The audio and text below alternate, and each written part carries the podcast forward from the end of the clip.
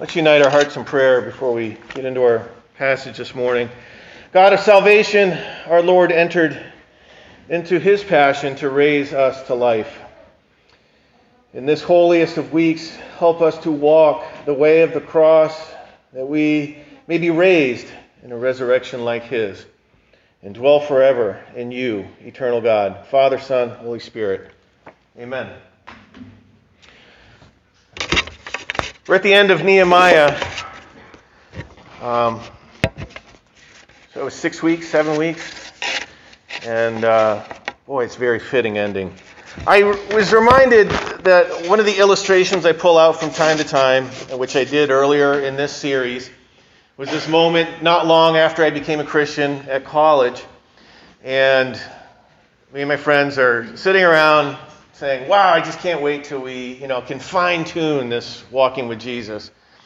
Um, and usually when I share that story, there's a lot of snickers. Um, and the, the reason why is because we all know that we never really feel like we get to that point where we're just fine tuning. Um, we, uh, we always have things to work on. Um, and we have a tendency to return, right, to the same old issues over and over and over again. And what we're going to see is the same idea, the same theme show up in Nehemiah. Um, and it strikes us as odd. It's a strange ending to this book because we want a nice, neat ending. We want a nice, clear way forward. We want to see them return. We want to see them rebuild. We want to see them restore that relationship. And we want to say, good, they did it. They restored. But then when we find we get to the end, there's this reform, a reformation. It doesn't stop at just restoring that relationship with God. There's this constant reformation that needs to happen, that they have to keep returning to that relationship and nurturing it. Um, so, this work of reformation is a continual process. They rebuilt the walls, they rebuilt the temple, they rebuilt uh, the liturgy, the uh, religious services that they had. And then last week we read about their uh, repentance, and we prayed uh, as a congregation for you know uh, prayers of repentance as well. And then what happens after that is there's another joyous celebration, and they renew their relationship with God. And it's a very sort of Exodus sort of event. They're looking back to the story of Exodus and they are seeing themselves coming back from exile, coming back to Jerusalem. It's been destroyed, rebuilding it, and they sort of envision themselves in the past uh, in this, that same generation that comes back to rebuild. And in Exodus, there's this big ceremony about uh, renewing that relationship with God and entering into that relationship with God and saying, We are your people, a holy nation and it's this big celebration. And so they look at that story, they realize that there's something similar happening with them. There is a huge celebration at the end of that. And so then we get to the end of these books, and it strikes us as very strange the way that it ends. And I'm going to read one part of this. There's a couple parts that go together, and they're very um, they're repetitive. So we're only going to take one.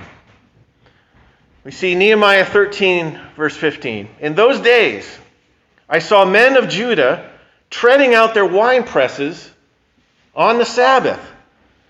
They were also bringing in grain, loading it on donkeys, and bringing their wine, grapes, figs, and all sorts of produce to Jerusalem to sell on the Sabbath. So I rebuked them for selling their produce on that day. Some men from Tyre who lived in Jerusalem were bringing fish all kinds of merchandise. They were selling it on the Sabbath to the people of Judah.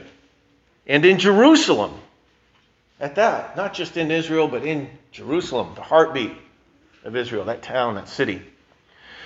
So, what's going on here? You know, there's this reform, there's this return to God, returning to God's ways for these people. They have been sitting in exile, they've looked back on their own failings as a nation, They've returned, they've renewed their relationship, and in the next chapter, they're not keeping the Sabbath separate, right? So this is Sabbath, and on Sabbath is uh, this goes back to the uh, the creation story, right, where God creates the world in six days, and rests on the seventh day. Now, even the way I said that is quite wrong, actually. Uh, the rest is part of the creation. That is part of it. That's part of what's woven into this world is this need for rest. And I don't think that the creation is really truly finished until that rest happens. And so we see God do that. And so Israel said that's what we're going to do as well. And that happens in Exodus where God commands them to keep the Sabbath holy. Holy is separate, something separate from the rest of the week. It doesn't look the same. And so they do this returning to God. Everything's happy. We're ready for a, you know, the book to end and move on and happy ending. And Nehemiah comes back. He's on a trip and they're not keeping the Sabbath holy. They're working. And it's a lot of produce. It has to do with money and commerce and all of that. And he's upset. It's like so quickly people turn around and just that relationship where there's so much celebration and there's so much joy that goes into that and so much I'm going to do this. I'm going to return. I'm going to come back. You know, I'm going to fine tune. I'm down. I'm not at that point where I'm just going to fine tune this. And they're just back to working on the Sabbath, just like any other day. The thing about Sabbath is it's also uh, it's supposed to be a celebration. Um, this is a day where you celebrate creation, but also, and this is important, very important, is that it displays a certain amount of trust in God. It's a day, it's a time uh, where Israel makes time special. It's not just a place like a temple.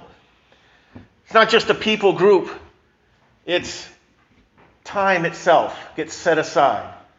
And by doing that, we deny ourselves something. It's like a death. I can't be productive on this day. Whatever happens this day, I'm just going to trust in God. So it's an act of trust, it's an act of faith. It's saying, God, on this day, I'm not going to worry about this. I'm going to let you care for me. I'm going to celebrate this relationship that we have together. I'm going to focus on you. We're going to celebrate as a family, get together, eat, have a wonderful feast. It's a very celebratory, you know, day, and it's. We have a hard time with that. We have a hard time with that death to self. And in this case, it's a death to time. It's a day where I can't go out and make more money. And the people are doing that. And so it's one of those things that's very distinctive about Judaism. Um, I think it was considered a bit odd by other nations to have this day where you don't work, where you don't earn money, where you don't, have, you know, not trying to be productive or efficient. So, you know, I think they were seen as lazy at times. But it's all about celebrating God and resting and celebrating that relationship that we have. And of course, when we get to Jesus' time, we see that the Sabbath and keeping the Sabbath is a really important day for them. It's a really important practice. And so it's one of those things that they do that sets them apart. And in this section, we see three of those things. We're not going to go into detail on all those. One of those is offerings, giving to the temple to support the work of ministry. That had kind of slacked off a little bit and was starting to be abused. And so Nehemiah comes back and reestablishes that, the offering for the temple. Talks about some people that were ministers that had to go back to their regular jobs because there was no support for them to do that. Um, the other thing that came up, and we put this in our email by a sheer mistake, but it, there's this other section where they dissolve interracial marriages. That was a big blunder putting that out there this week. That's not what we're talking about. I'm going to touch on that because it's one of those things that can be very misunderstood. Um, but it's all these things that in that time are distinctives. It, it, it shows you who you belong to. And so when they stop practicing the Sabbath, we don't have that distinctive saying, here's who I belong to the King and the Creator of the universe. There begins to be no difference between them and anyone else. We get lazy on those distinctives that set us apart. As he goes on, he says, in verse 17, so I confronted the nobles of Judah. Why are you profaning the Sabbath in this evil way? Wasn't it just the sort of thing that your ancestors did that caused our God to bring all this trouble upon us in our city? Now you're bringing even more wrath upon Israel by permitting the Sabbath to be desecrated in this way. And so he looks back to all this period of exile where they're kicked out of the land, they're, they're allowed to be defeated by other nations. And this is a picture, you know how much I love Genesis and the creation and all that. This is a picture of this good creation breaking down. Everything that's, if you think about creation, all it is is it's uh, differentiating things, differentiating night from day, earth from water, animals in the sky versus animals on the earth versus animals in the sea. It's a, it's a way of creating difference and then choice that goes with that. Here's a tree that's good and will lead to life. Here's a tree that will bring death. Your choice between distinctives. And when he looks back on this time where Israel is not living in their land and not worshiping the way that God designed, it's viewed as this time where chaos, all these distinctives come crashing together. And you can't tell us from them anymore. You can't tell who they are, where they live, where they're from, what do they believe. It's all been flattened out in the exile. And so when they come back to reestablish this relationship, it's reestablishing some of those distinctive traits. Here's what defines who we are. And so it's a there is a recreation going on. And when that recreation happens, there's going to be differences, there's going to be distinctives, and choice. And what's happening here is the people are just choosing to work like everyone else. And that distinctive breaks down. And it's it's easy. I mean, this is this is work. I mean, this is earning a living. Maybe some of these people uh, are struggling a bit financially, and they're, well, we'll just we'll just bring a little fish. You know, we'll just do this.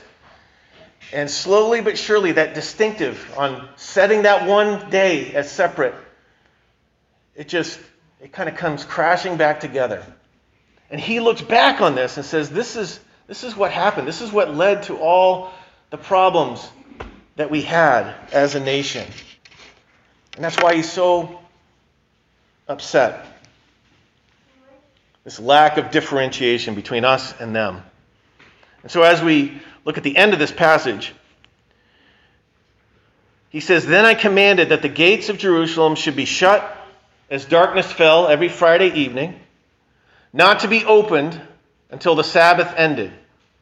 I sent home uh, of my own servants, uh, I sent some of my own servants to guard the gates so that no merchandise could be brought in on the Sabbath day. The merchants and the tradesmen with a variety of wares camped outside Jerusalem once or twice, but I spoke sharply to them and said, What are you doing out here, camping around the wall? If you do this again, I'll arrest you. And that was the last time they came on the Sabbath. Then I commanded the Levites to purify themselves and guard the gates in order to preserve the holiness of the Sabbath. And what's striking about this last paragraph he, he finishes with a prayer Remember these deeds, God. Have compassion on me according to your great and unfailing love. What strikes me in this last paragraph is how important it is. So it's not he's not just saying, "Hey, we got to stop doing this. We got to we got to worship on Sunday, uh, Saturday." He's setting guards. He's threatening to arrest. He's saying that this is so important that we're going to go to extra lengths to make sure that we keep this practice together this religious practice, this holy practice, this spiritual practice. It's that important. We're going to set guards on the walls. We're going to arrest people. Sounds harsh.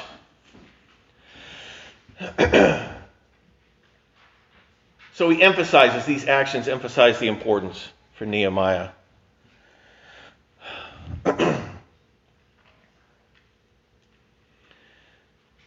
so we end the story with these, we end the whole book, Ezra Nehemiah, one long book, with these three things tithes, offerings, and interethnic marriages. And him, it, it's just strange because we're like, what? I don't quite get it. Is this the, the happy ending to the book? Are they, are, it leaves us with a question. Are they really going to choose God or not? Um, now, let me just mention this uh, because race has been an issue in our, you know, it's, it's, it's always been an issue, but it's really uh, come to the forefront in this past year, uh, among other things. Um, we read these stories. Um, we didn't, we're not reading it this morning, but Nehemiah commands these interracial marriages to separate. And we look at that, and there's two things I want us to remember. First of all, number one, in the story itself, there's no sense of ethnic superiority, superiority in that. There's none, there's none of this, I, we're better than you. It has to do with uh, looking back on their history, taking on the gods of other nations around them, and working to keep this reform pure. It's not about racial superiority, number one. But it can, I, I think, unfortunately, in our modern world, sometimes it's interpreted that way. Second of all, it's going to seem very odd to us to read about this, okay? And it should. it very well should. Because when Jesus comes along, one of the things that we see so clearly about his ministry is he points out the faith, the incredible faith that he's seen in the Syrophoenician woman who's not Israelite. And we see all these things happen where the faith of Israel, through the death and resurrection of Jesus, is now busting out into the world. That this goes back to a promise to Abraham that all nations will be blessed by the descendants of Israel, namely Jesus. And so, with Jesus and with the birth of the church, that ethnic divide is broken down. So, yes, it should read very odd to us. And in other words, keeping those uh, ethnicities, uh, these ethnic groups separate, is not one of those Christian distinctives that makes us Christian, that makes us God followers. That gets broken down. But we have other things. You know, I think about Jesus, and if we're going to talk about things that we kind of let slide or whatever, we see that Jesus does this same thing. He does, he does draw distinctives between followers of him and those who don't. And one of the things we talked about this in our last series on the Sermon on the Mount. He says, it's not simply good enough not to murder someone. We can't hate other people. That's how you see between us and them. We don't do that. We don't live that way. We don't hate. One of the things we saw last summer, we're studying the book of Acts with uh, Ananias and Sapphira. They're bringing money to the church and they're offering it, and they say, Hey, we sold some property for X amount of dollars. Here it is. And they were lying. And this was in the book of Acts, it's viewed as a threat to that early community. Lying. So there's one of those distinctives. we don't live that way. I think of uh, Jesus at the end of the Sermon on the Mount says, Anyone who obeys these words of mine is like someone who built a house on a rock that can withstand storms. So it, de- it defines for us what does it mean to follow Jesus? We follow his words. We align ourselves with him and his teaching. The woman at the well, Jesus meets a Samaritan woman at the well, he doesn't say you need to become Jewish. what he says is there is a time coming very soon where God is looking for those who will worship him in spirit and in truth. It does not fall along ethnic lines. In Christ, there is neither Jew nor Gentile, slave or free, rich or poor, all are one.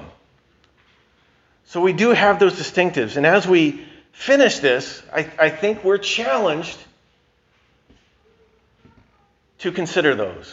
We're challenged with the idea that we're just going to get to that point where we just fine, we're just fine tuning. No. We, we're celebrating a day where Jesus marches into Jerusalem and he's proclaimed as a king. We are for you, Jesus. We are for you. Hosanna in the highest. This is a national event. They're waiting for their king. They've got the Roman Empire ruling over them. They want to get them off their backs. They want a king. They want a Jewish king. Here he is. They're throwing down garments. He's marching over them. They're waving palm branches. That is like a national symbol. That's like waving for us, waving an American flag. That's what it is. It's not just some weird thing that they do, it's a symbol for Israel. They're excited. That's Sunday. On Friday, they're saying, Crucify him. Crucify him. It's so fickle and it's so realistic. Right? Yeah. So, at the end of Nehemiah, we have this kind of commitment, and it's a little bit ambiguous. what are we going to choose? Are we going to draw distinctives? Are we going to follow the God? Are we going to, you know, and Sabbath, working, that's an easy one. I'll just let that slide a little bit. And I do that all the time. I just let it slide a little bit. I just let it slide a little bit. And this is why coming back to Lent every year is so important. That one time a year for six weeks,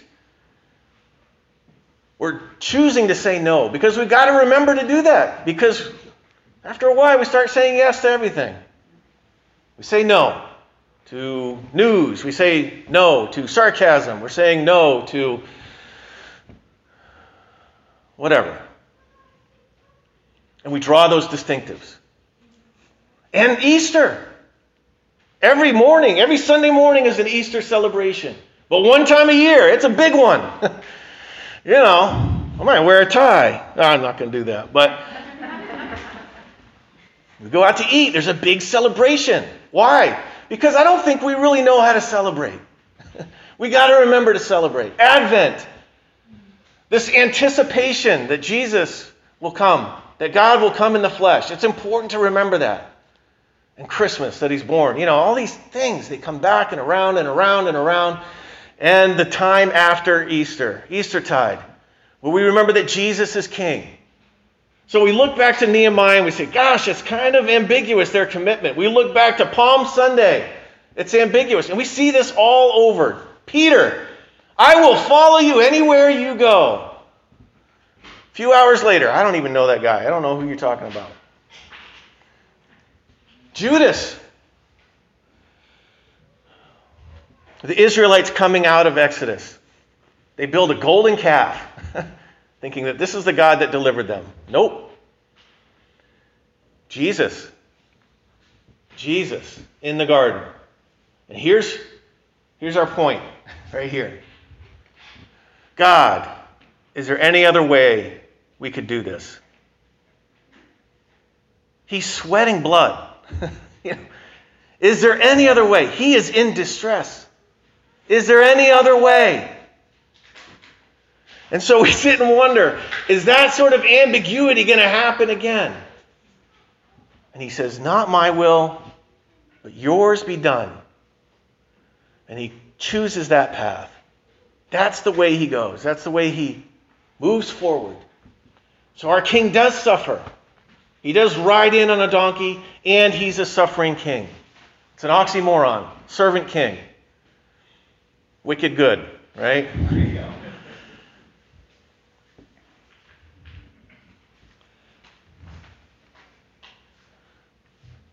And thank God that he does that. Because when we are ambiguous, Jesus is not. And we return to Jesus, we return to that relationship, and we get renewed. And it's the love of Jesus who suffers for us that motivates us, that gets deep in our heart in that ambiguity, and leads us to a point where we reestablish those distinctives in our lives. We end this, um, I have a quote. As we end this study. The text, as it has been presented, reminds all readers of the continuing need for commitment and the challenges and challenges them to seek out those areas in their lives that call for reform and renewal. Sobering as this word may be, we're not meant to dwell on this pessimistic portrayal of the community. Their failure is, after all, only an example of the sin that pervades the human race and the reason that all attempts at lasting restoration of communion with God based on the law or religious practice are doomed to failure. The restoration of Jerusalem with its temple and walls was not the final fulfillment of the prophetic hope. The walls would not withstand subsequent attack, and the temple itself would later be destroyed. But from the loins of that sinful, broken community, something new would appear. Not entirely a restoration of the old, but a new departure, a totally new avenue of approach in which God Himself, in the life, death, and resurrection of Jesus Christ, would fulfill the demands of the law where Israel could not. It is to this final fulfillment of the prophetic hope that Ezra and Nehemiah ultimately points. They point to Jesus and his decision at that point to remain faithful, to remain defined as the Son of God, following God in all things. And so next week, we'll be here to celebrate that glorious day. Three days after that moment where he was tempted to say, I don't, I think I'm going to fudge on this one. And he was tempted. He was truly tempted to say, well, how about my will? Maybe we'll just let this slide a little bit. He's got a good following, can probably get out of the city at night, keep his teaching ministry going on out in the countryside, evade authorities.